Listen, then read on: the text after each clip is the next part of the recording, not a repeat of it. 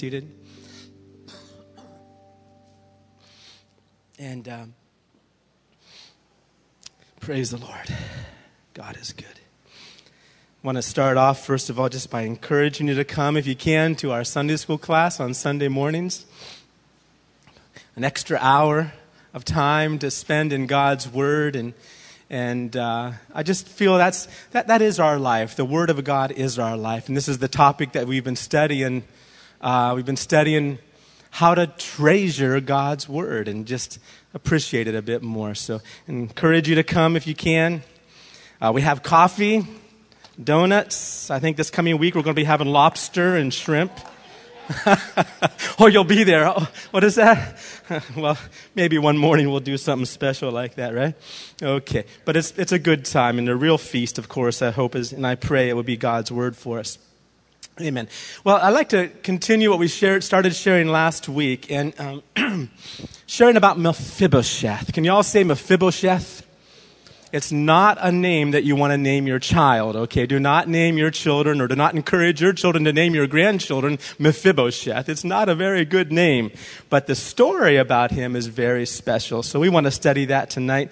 And the, what brought this teaching to my mind was as Pastor was teaching us for two weeks in a row about the, the, the grace, I'm sorry, the, the difference between mercy and favor. And of course, with the emphasis on favor and how, how we can receive God's favor. And what really began to touch my heart is that when you look at the mercy and how abundant and what God's mercy does for us, then we can say, like Paul often says in his letters, how much more will the favor of God do in our lives? So the story of Mephibosheth is a story of God's loving kindness. Loving kindness is a word used several times in the Bible to actually uh, translate the word hesed, which is a Hebrew word. If you can put those two Hebrew words up there, we saw this last week. They're just these two words are, are very special to understand um, because in English we only have one word of mercy, and it kind of has the idea of feelings, you know, pity or sorrow or looking down on someone and saying, oh, that poor fella, and we feel compassion or mercy on them. Well, that is one word in the Hebrew, and that's the word kanan, and it means to bend or stoop down uh, to an inferior mercy, pity, compassion. But the other word that's very, very often translated as mercy in the Old Testament. Now, this is, uh, Old Testament is in Hebrew, New Testament was written uh, mostly in Greek. But the Old Testament Hebrew, another word that's used many more times uh, with much more uh, uh, deliberation in it, is the word hesed. Can you all say chesed. it's got that guttural sound to it, okay? Uh, I don't know much Hebrew, but I've heard uh, a few of them talking. That's kind of how it's like you're clearing your throat there. Hesed. And it, Hesed means covenant love. It's God's covenant love. And the difference between these two, very simply, is that Hanan mercy is based on circumstances. In other words, you see someone in a messed up situation, you just feel compassion for them. And thank God he saw us, God saw us in our messed up situation. Amen? And he had compassion on us. But Chesed mercy is not based on circumstances. It's based on something that pre, it's, it's pre-circumstantial. It's before the circumstances ever took place. It's based on a covenant. And that covenant we have, uh, of course, is through Jesus Christ. And the Old Testament covenant was very important. Even man's covenant was held in high regard in the Old Testament times and uh, so on. So it's very important to understand that. Chesed is covenant love we explained that it's the idea of a covenant is different than a contract. Contract has your ins and outs and loopholes and all kinds of things. Uh, conditional. But covenant is not like that. A covenant is until death do we part. How many understand that marriage is a covenant?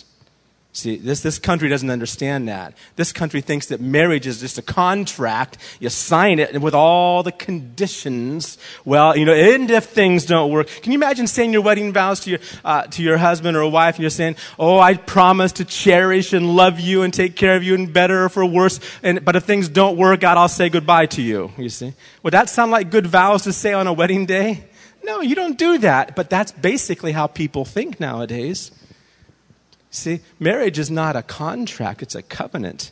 And it, God honors it like that also. Of course, there are situations, and God uh, does understand circumstances that we've been in and things that make this living in this world difficult, but we need to understand God's way of keeping promises. When God says something, it stands forever. Can you say amen? God doesn't change his mind and say, whoops, I, I don't really think I should have promised that. I'll, let me do something different today. No, God has a covenant love for us. So this is what we were looking at. And, and I wanted to talk a little bit about favor. We're going to get back to the, the Mephibosheth story, but some of the ideas of favor just kind of really blessed me as I was considering it. And uh, look with me in uh, just a few verses we'll run through quickly. Uh, one of the things that Pastor Joe had shared with us is that uh, mercy Mercy is God's acceptance of us. He receives us. We're received by mercy. But the favor of God promotes or lifts us up to another level. And uh, that we need to obtain. Mercy is given regardless of our state. God has that mercy. But favor is something that we need to win. In fact, even Paul in Philippians, he says that I might win him. I want to win Christ. You see, that's different, you see. Uh, we, we, we, we have salvation as a gift of God's mercy. But then in turn, like Paul says, I want to apprehend or I want to get my hands on him who first got his hands on me. Look at that in Philippians uh, Philippians chapter 3, look at that verse, the way Paul speaks here. And this is the idea that God wants to instill. And this is the, the idea of the message of, uh, of, of mercy versus favor two messages that the pastor shared on that. And if you haven't heard them, please, you know, check out the website. The messages are posted there, or you can ask uh, for a copy of it. Uh, we sell those on Sundays. Philippians chapter 3, this is what Paul says here. he says, verse 13 he says, Brethren, I count, I'm sorry, verse 12, excuse me. Philippians 3, verse 12. He says, Not as though I had already attained, either were already perfect, but I follow after, if that I may apprehend that for which I also am apprehended of Christ Jesus. You see that? Uh, uh, he says, I haven't apprehended yet. But what he's saying here in verse 12 is that uh, basically apprehend or to get your hands on something. He's saying, I want to get my hands on him who first got his hands on my life. I want to win. He won my heart. Now I want to win his heart. You see? And that's the whole concept of favor. Look with me. Um, uh, back in, in Psalms 84 and verse 11, a precious scripture here. Psalms 84 11 says this For the Lord God is a sun and a shield. Let's put this in the NIV. I forgot the, the translation there. Uh, the Lord God is a sun and a shield. The Lord bestows, what does it say up there? Favor and honor. Of course, the examples given to us uh, concerning that favor of God was, for instance, with Esther. She obtained favor in the eyes of the king, and she was she she was uh, she was she pleased the king, and so he took her as his bride. And then later on, because again she obtained favor in his sight, her enemies were destroyed. When God's favor is upon you, your enemies will be defeated. Amen. We'll look at a verse like that in just a moment. But he gives favor and honor. And also with Joseph, he was promoted in every situation, regardless of how the enemy knocked him down in the midst of that situation. Instead of complaining and getting upset about the circumstances, he reached out and he apprehended the heart of God and God lifted him and promoted him and blessed him and blessed everybody around him. That's an abundant life. Amen. Not just so we can have an abundance, but that the extra overflow touches people around us, you see. So that's what it's all about. And then, um, uh, look with me also in uh, Psalm 89, verse 15.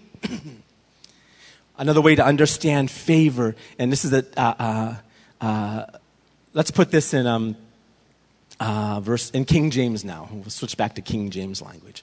Here we go. I like this in King James. Let's read it together. Blessed is the people that know the what? Joyful sound. They shall walk, O Lord, in the light of thy countenance. Countenance, of course, means God's face. And another understanding of this word favor, and as you read through Psalms and other places, especially in the Old Testament, you'll see uh, David talking about, uh, Lord, let your face shine upon me. See, that's favor. That's God's favor. It's his face shining on us. We've done something that has gripped his heart, has touched his heart, and he shows us favor like that. So blessed are the people that know how to walk in that joyful sound and have God's face shine upon him. And then down to verse 17 of the same psalm. Psalms 89, 17, for thou art the glory of their strength, and in thy favor our horn uh, shall be exalted. What King James' way of saying, our strength shall be exalted or lifted up. Amen? And uh, here's one I really like. Uh, well, don't see. Okay, let's, let's look at this one in, in Proverbs 16, in verse 15. Proverbs 16, 15. Here's a precious scripture. In the light of the king's countenance, who's our king? Amen. Jesus. In the light of the king's countenance is life, and his favor is as a cloud of the latter rain. And in the same chapter, look at this about our enemies being defeated. In Proverbs 16, verse 7, when God's favor is upon you, when his favor is upon you. When a man's ways please the Lord.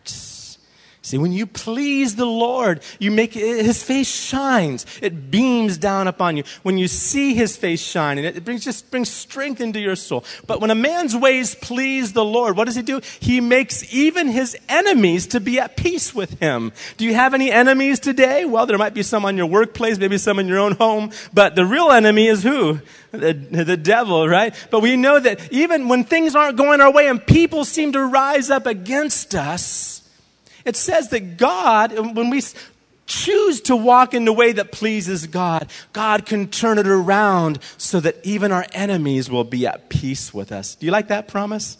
I like that promise. And, and, and I want to just put this the, uh, read this in the Message Bible. I don't think we have that in the, uh, in the back there, but the Message Bible is kind of a, a loosely paraphrased version, but uh, some of the comments, some of the ways of translating are very fresh and, and, and, and encouraging. It says this in the Message Bible for Proverbs 16 7. It says, When God approves your life, even your enemies will end up shaking your hand. How do you like that, huh? Even your enemies will end up shaking your hand. Think about that. All right, so those are some scriptures, and boy, I just want to share one more verse. I, uh, uh, Proverbs 18, verse 22. Here's a good way to get favor. My wife was here a little bit ago. I wanted to share this while she was here, but she slipped out. Whoso findeth a wife findeth a good thing, and what? Obtains what? Favor from the Lord. So I thank God for my wife, husbands. Thank God for your wives. Because of them, you got favor from God. Amen. You can claim that favor for your life. Well, there's a lot to share about that, but let's go to this again, to, back to the story of Mephibosheth. I want to go through the thoughts. And how many were with us last week when we, we shared that? Uh, were you here last week? I showed a little video. I don't know if you saw it. If you didn't see the video, uh, let me know after the meeting. It's a short little six minute video about Mephibosheth, and, and uh, I can tell you where you can see that online. But um, uh, what I wanted to, what we want to share about is this idea of Mephibosheth. And there's just a few things I wanted to go through. Uh, I believe tonight's supposed to be like Bible study, and I'd like to just go through a few points so you we can all be on the same page here. The story of Mephibosheth. It's all uh, be, uh, it kind of uh, unfolds for us in 2 Samuel 9. But there are some events in some history, a brief history, that I would like just to take you through quickly, just so you can appreciate really what was happening to Mephibosheth, okay? Now, first of all, to understand, Saul was Israel's first king. He reigned for 40 years. And most of those years he spent trying to kill King David. Or, of course, David wasn't sitting on the throne as king, but God had already anointed him to be king. And Saul spent those years, most of them, searching after David, trying to kill him, trying to get rid of him. There was a jealous rage and an insane rage in Saul's heart, and he just tried to get rid of him. So you'll see that through uh, 1 Samuel 10 to chapter uh, 31, where Saul actually ends up dying. You'll see that story of uh, Saul chasing after David in the wilderness. Many of David's psalms were written during this time. Did you know that God gives songs in the nights? Did you know that?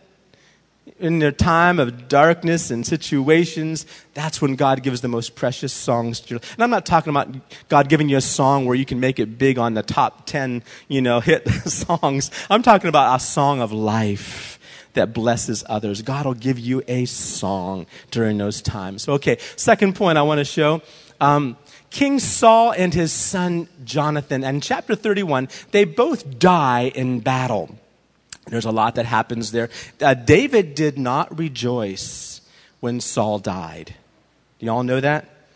He never put his hand, even a few times, one time he put his hand out to try to kill Saul, uh, or not kill Saul, but just he, he, he, took one of Saul's garments and a couple times, and David's heart bothered him. He was very sent, he did not want to touch the Lord's anointed. He had great respect for the, the man that was anointed of God, even though uh, this man was having all kinds of serious problems. But when Saul died, and of course Jonathan too, uh, David did not rejoice he did not rejoice. In fact, the man that came all cheerfully to David saying, Hey, guess what? Your enemy's dead. I helped kill him. Uh, David put that man to death. He was very upset about it. That's the way David was. He honored position that God gave.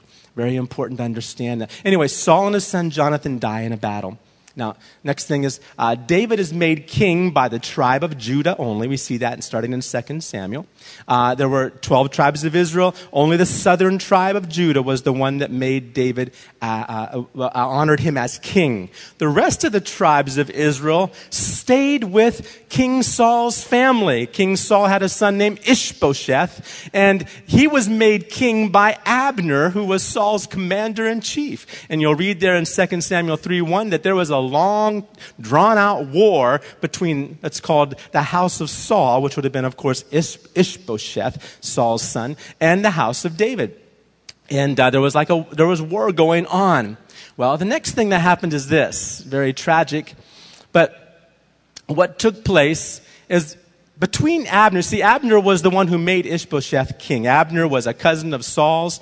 Abner was, um, he uh, was the commander in chief of the army and a, a very skilled warrior. And uh, he's the one who took Ishbosheth and made him to be king. He sat him on a throne and he got everybody rallied up around Ishbosheth. Uh, at least the other tribes, the tribe of Judah, stayed with David. But what happened is between Ishbosheth and Abner, there was a big argument. You see it in chapter 3 there of 2 Samuel. And Abner gets all angry. He says, okay, if that's the way you're going to be, I'm going to go support David. So he left Ishbosheth and he ran over to support David. Well, in the process, some other unfortunate things take place.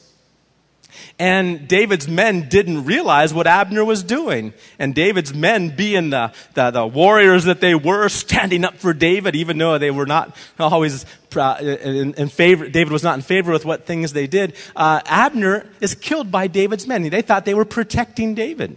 And Abner was really going there to support David and say, hey, David, I'm on your side. Well, Abner was killed by two, uh, Abner was killed by, um, some of David's men. David was very sad about that also.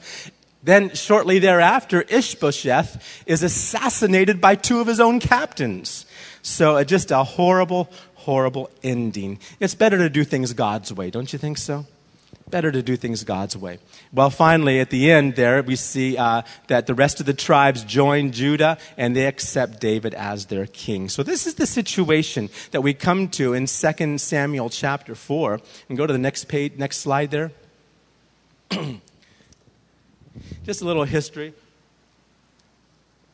But, you know, when you understand the background of some of these scriptures, it just gives more meaning to the situation. So it says that when the news came about Saul and Jonathan, and uh, this is also shortly, uh, they're in a situation of Ishbosheth and, and all that. When the news came what happened is that Mephibosheth was a little five year old boy, and his nurse picked him up to, to run and escape for her life. And what happened in the process, she dropped this little boy, and he became lame on both of his legs. Now, his name is Mephibosheth. Let me all hear you say Mephibosheth. Yeah, okay. And then, uh, so we see this situation. And now, next screen. the next slide. The word Mephibosheth, like we said, it's not something you want to call your children. It's not a name you want to call your children by. Mephibosheth means breathing out shame. Literally, it means breathing out shame, just like a, a dispel of a, of a, sigh of shame, and uh, means a shameful thing. And what took place at this point is Mephibosheth's tragedy thrust him out of the palace luxury to live as a fugitive from the king he is so afraid of. Go to the next screen. That brings us to 2 Samuel 9. And just to show here in the next slide, what we see is that David now, his kingdom has been established. We've come to chapter 9 of 2 Samuel. David's throne has been established. Some years have gone by. He's had uh, different things take place. But now that he's sitting on his throne, and there's peace, wars are pretty much over. What takes place is David says, uh, Is there anyone that I can show kindness to, the kindness of God to. And there was a servant of the household of Saul named Ziba, and he gave this information. Can we go to the next slide? Is it working up there? There we go. 2 Samuel 9 4. This is what he says. The king said unto him, Where is he? Where's Mephibosheth? And Ziba says, Behold, he is in the house of Machir, the son of Ammiel, in a place called Lodebar. And what does Lodebar, Lodebar mean? A place of no pasture, just a worthless, no good kind of a place. Anybody lived in Lodebar before you came to Christ? Right? Right? Is was that? I think Pastor Joe says that's over in Pasadena somewhere, right? Deer Park, okay. Down, okay, so Lo Debar. And this is where this is where Mephibosheth, he ran to the, now remember, he was Jonathan's son. Jonathan would have been really the next king uh, um, after King Saul. He would have been in line to be the next king. And of course, but he died in battle with Saul. And his son Mephibosheth was in a royal family. He was raised in royalty. And, but what happened is that now, because of uh, uh David and uh, being king, and everybody knew in the house of Saul, there was war between the house of Saul and the house of David. Everyone in Mephibosheth's household knew, hey, this man is, he's surely going to destroy us. He's surely going to kill us. He's going to get rid of us. He doesn't want us around. He's the king. We better run and get out of here. And that was the only thing that, that Mephibosheth experienced at five years of age when he became crippled. Imagine the pain of breaking up his legs, uh, having fallen like that and being crippled the rest of his his life and then fleeing and living in a place out of no, just a, a no good place, living in hiding from King David, not understanding what was really in the heart of David, but he's out there hiding from him. All right, so he lived in a place of no pasture. Okay, go to the next screen. And what we see here is David, uh, starting in verse 1 of 2 Samuel, David asked this question. He says, uh, Is there any that is left of the house of Saul that I may show him? See that word kindness? You see that word kindness? That's that word chesed. Can you say it with me? Chesed. And that word kindness, uh, that covenant love, he said, I want to show him kindness for Jonathan's sake. See, it had nothing to do with Mephibosheth's situation. He was crippled. Anybody would have seen him. Anybody would have seen the miserable place he lived, a place of no pasture, a miserable place, hiding away from David, living in fear. I'm sure he was maybe like, just like bitterness in his heart towards David, just, and also fear. When is he going to come knocking at my door? And all of that that was going on in his life. And, and there he was in that situation. Anybody would have had compassion, mercy to see him. David hadn't seen him yet, but he wants to show show the kindness of God to anyone that's left of Jonathan because David and Jonathan had made a covenant. I have the verses up there. We looked at it last week. But David and Jonathan had made a covenant many, many years before. Many years before. Uh, and this covenant in David's heart stood firm. Just as, a, as an example of God's covenant love, God doesn't change his mind. The Bible says, for all the promises of God are yes and what? Amen unto the glory of God by us. And this is the way God is. And so David says, I'm, I'm, now I'm looking for the person I can bestow this chesed, this covenant love, this mercy of God upon who is, where is he at? And of course, they said, of course, this is when they told him that it was Mephibosheth. And look at another way that David describes this kindness, just to show you that, you know, covenants in the Old Testament were not something taken lightly. Look at the next screen. In 2 Samuel 9, he repeats the, the statement again here in verse 3 and the king said is there not yet any of the house of saul that i may show what's he call it there that's the word chesed again what does he call it the kindness of god now it was a promise that Jonathan and David, it was a covenant Jonathan and David had made with each other, just a man to man covenant. But David recognized it as a covenant of God that he had to keep. He had to keep it. He needed to show this mercy, this, this Hesed covenant love. And of course, that's where he found out, well, Jonathan yet has one son, and he's hiding out in a place called Lodebar. By the way, the, the man's, the house was not even his house. It was a house that belonged to a man named Machir, M A C H I R, Machir. You'll see that in the same chapter. It wasn't even his own house. nice to have your own house, but living in someone else's house, and this man's name was Machir. And I, I, found it interesting. I haven't gotten a revelation on it yet, but I found it interesting that Machir was, uh, uh, the word Machir means salesman. a businessman. So this, this, this Mephibosheth was living in a house of some businessman that was probably, you know, charging high rent fees to him the whole time he was there. Just a miserable, miserable situation. But now David's going to show this covenant love to him. And let me show you a few verses about the covenant that we have. Turn with me to Hebrews. This covenant. You know, maybe you didn't realize this, but the word testament and covenant are really similar words. Testament is more of a King James word. you have heard the expression last will and testament. It's the same concept. Uh, uh, and actually, in the, in the original language, uh, uh, uh, the word covenant and testament are the same words.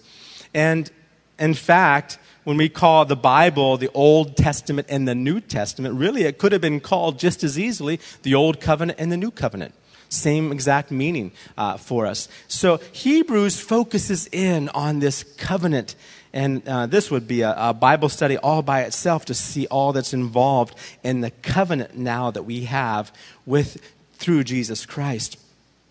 In Hebrews chapter 7, starting with verse 19, one of the key words in the book of Hebrews is the word better.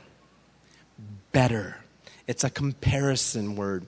And you'll see this word mentioned about 11 different times throughout this book on in key places. Uh, talks about how the blood of Abel speaks better things uh, I'm sorry, the blood of Jesus speaks better things than the blood of Abel. And you'll see that word, a better uh, inheritance and a better resurrection. You'll see it several times here. Well, here in Hebrews 7:19, it says this: "For the law made nothing perfect." Now he's speaking about the Old Testament or the Old Covenant. The old covenant with Israel was this at Mount Sinai, the people said, We don't want to hear God's living voice. Moses, you go up and just tell us what God says and we'll do it. And God says, Okay, well, that's a sad thing for me because I really wanted them to hear my voice, but let it be so for them. Moses, come up to the mountain, I'll give you these commandments. And of course, that's when he got the ten table, the, the ten commandments and many, many, many other commandments also. And the covenant, they were called the table, the two tables of stone were called the tables of the covenant. And the covenant was this that God gave his law and the people covenanted with God that they would do what the law said. And they would have to live by that. And that was the old covenant, living by the law. That was the best that they had in the Old Testament, was living by the law. And of course, if you break one commandment, we're told in the gospel, and the book of James, you break one commandment, you're guilty of them all. And so what God, that was the old covenant. Oh, tell us what to do and we'll do it. Well, that covenant didn't work too well, did it? They ended up breaking all those commandments by the time they came down from the mountain. Well, this is what Hebrews is talking about. The law, or that old covenant, made nothing perfect, but the bringing in of a better hope by which we draw near unto God, verse 20, insomuch as not without an oath he was made priest, verse 20. Verse 21. For those priests were made without an oath, but this, let's put this in the NIV so we can see the word there a little differently. This is the same. Verse 21. But he became a priest with an oath when God said to him, The Lord has sworn and will not change his mind. You are a priest forever. Verse 22. Because of this oath, Jesus has become the guarantee of a better covenant. Can you say hallelujah for that? Of a better covenant. And if you go with me over to chapter 8 and verse 6, we'll see this again there. Hebrews chapter 8, verse 6. But the ministry of Jesus has, uh, ministry that Jesus has received is as superior to theirs as the covenant which he as a mediator is, is superior to the old one, for it is founded upon better promises. Everybody say better promises. Something, it's better. Everything about it is better because the main thing is that the old covenant was based on the ability of the people to keep the law. That's why the law was weak through the flesh. The new covenant is not based on our ability, it's based on His ability to work the law inside of us. Can you say hallelujah? What a wonderful thing. It's not based on our abilities. It's based on what he does inside of us. Well, how do we enter into a covenant? David and Jonathan, when they made the covenant, it wasn't only with words, they exchanged certain things. That's a study in itself to see the items they exchanged with each other as a part of that covenant. Well, what's the, how do we enter into covenant with, with God? Well, we're helpless to do it ourselves. Jesus came and shed his blood in our place. So now, when we come to him as our high priest through his blood, we heard about the blood on Sunday, amen? Through his blood, we're saved, delivered, given new life, and through him we enter into that new covenant. Water baptism is a step of obedience to be brought into the powers and the promises of that fulfillment. The baptism in the Holy Spirit is called the promise of the Father. The Holy Spirit begins working and writing those laws upon our heart.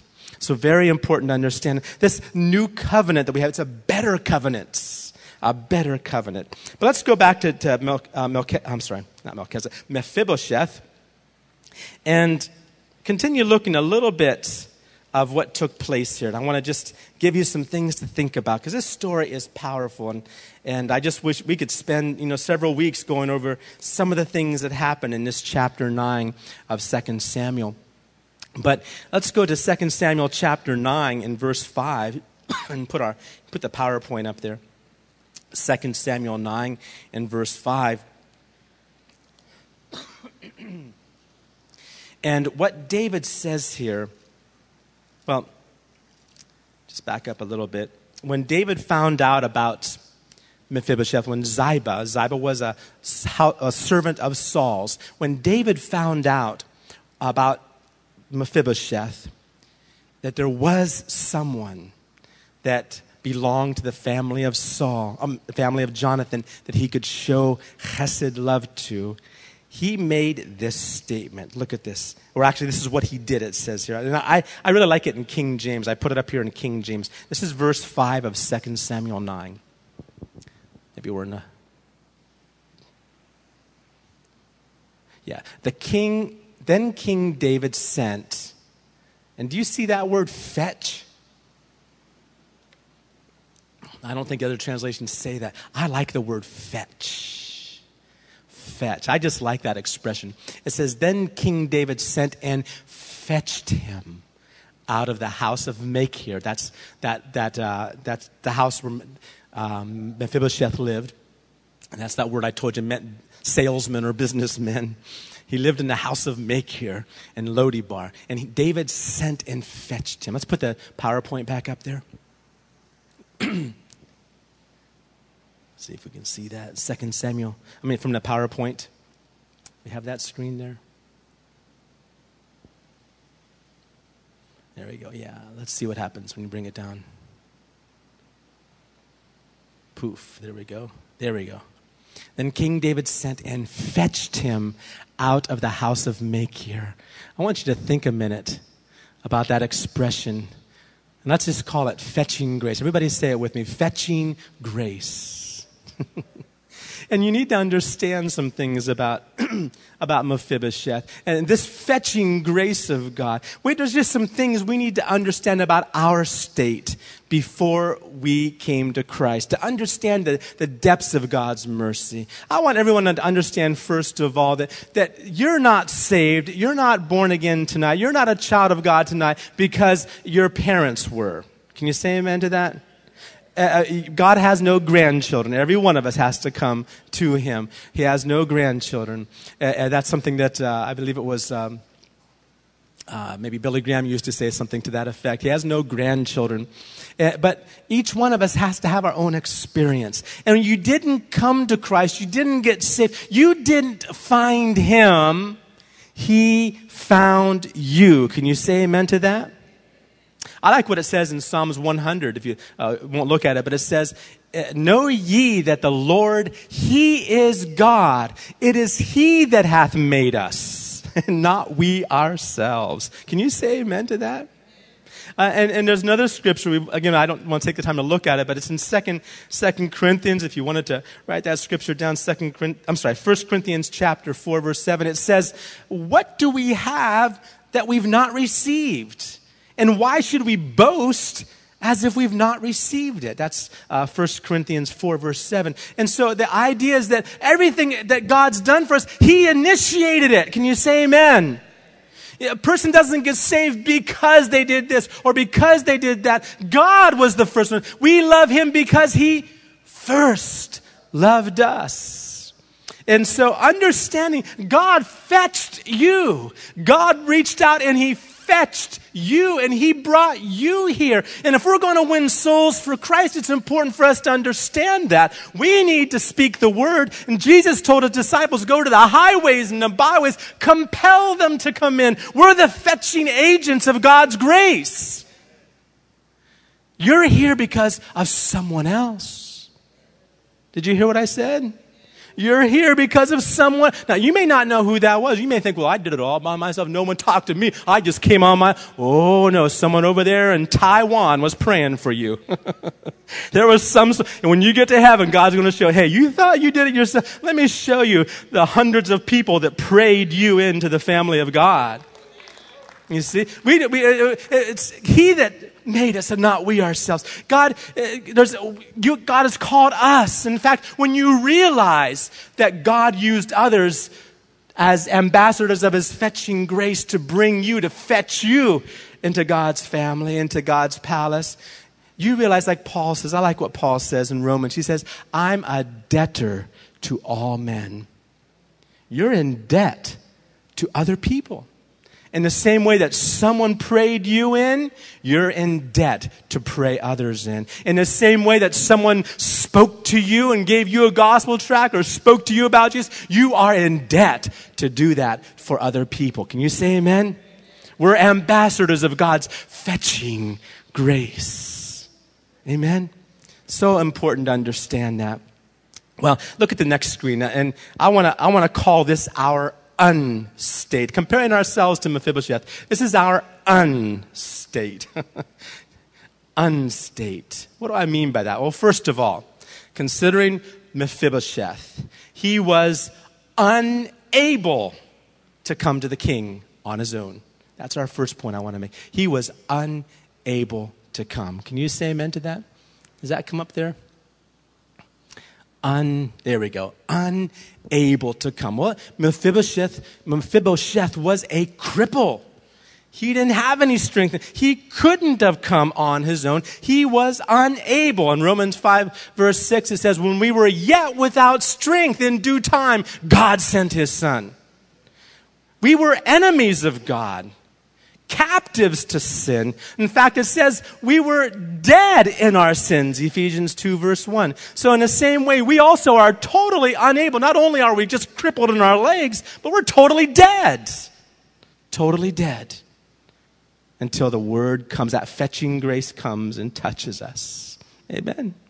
All right. Second thing, our unstate is unwilling. You see, not only was he not able to come to the king, but he had no interest in coming. He had no desire to come to the king. He did not want to. He was afraid. Hebrews 2, verse 14 says that we're all in bondage, subjects because of the fear of death, not just death itself, but the judgment beyond, knowing there's a judgment for sin, something in our conscience. There's just basically a fear there. We're unwilling even to come to the king. The last name that Mephibosheth wanted to hear was King David. And when these fetching agents, fetching ambassadors of King David came knocking at Mephibosheth's door, there would have been just fear that struck down to his very heart because for years that fear had been developing deep inside. Most people are afraid of God. They just feel God has it in for them. It's going to take fetching ambassadors like you and I to bring them in, compel them to. They may come kicking, Remember the video I showed you last? He, he didn't want to, go, he was hiding. He, I'm, I'm sure Mephibosheth, he was so, I'm sure he was even trying to get away, trying to hide, trying to get, he didn't want anything to do with King David. He had no idea why these men were coming.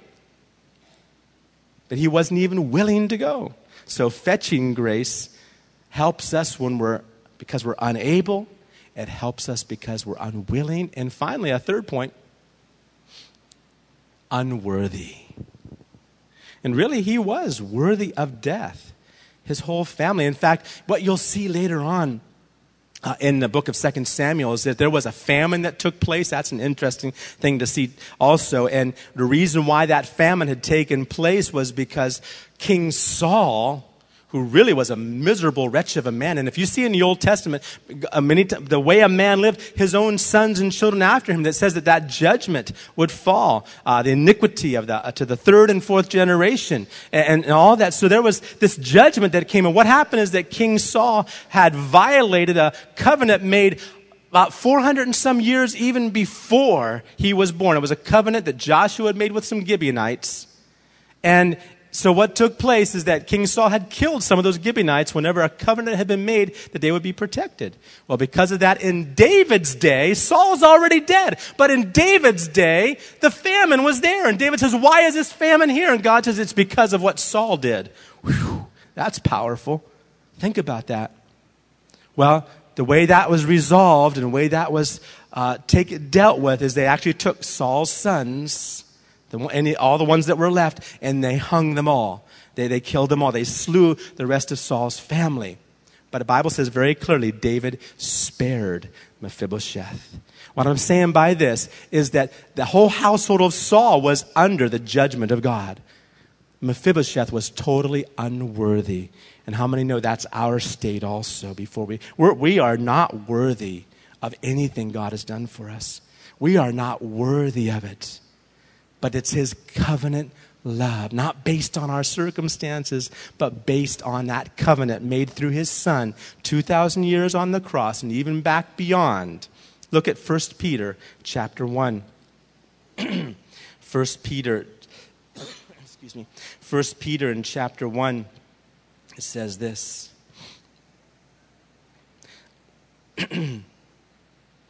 Verse 19. 1 Peter 1, verse 19. But with the precious blood of Christ, as of a lamb without, without blemish and without spot. Verse 20. Who verily was foreordained before the foundation of the world, before Adam and Eve ever sinned. It was already planned out.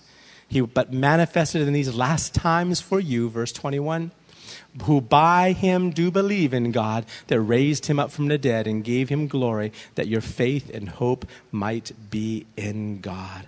How many agree? This is, this is our, our state as an unstate before we came to Christ. Unable, unwilling, unworthy. That's our unstate, just like Mephibosheth. Well, I had a lot more I wanted to share tonight. Maybe if the Lord helps, maybe we can continue uh, at another time. But there's so much there in that story of Mephibosheth to help us understand the mercies of God. If you get a chance, read 2 Samuel. You'll see some other things towards the end of the chapter about Mephibosheth that are very interesting. And we'll talk about that. But let's, for now, let's all stand up. And let's just humble ourselves before, God. right where you're at, humble yourself before God. You see, when you realize what His mercy has done, what a change in heart it'll produce in you. And there should be that automatic response He apprehended me by His mercy.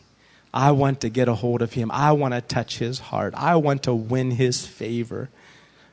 And that should be our very response to Him. Father, in Jesus' name, we just come before you and we humble ourselves, Lord, as we realize, God, what your mercy has done for us. First of all, that Hanan mercy, that compassion. You did stoop down, Lord, to the lowest depths, from the lowest hell, and you lifted us up. What a wonderful mercy. And your covenant love, that Hesed love, already established through your Son Jesus before the world began. A covenant love that cannot be changed by circumstances. A covenant love full of fetching grace that came and reached out and got us in our state of our of weakness we were unable we couldn't come to you you came to us in our state of unwillingness thought we could do it ourselves. Perhaps we are just too afraid to come, not understanding how much you love us. And our state of unworthiness, and yet your fetching grace came to reach us, Lord. Father, we thank you for that. We thank you for that fetching grace.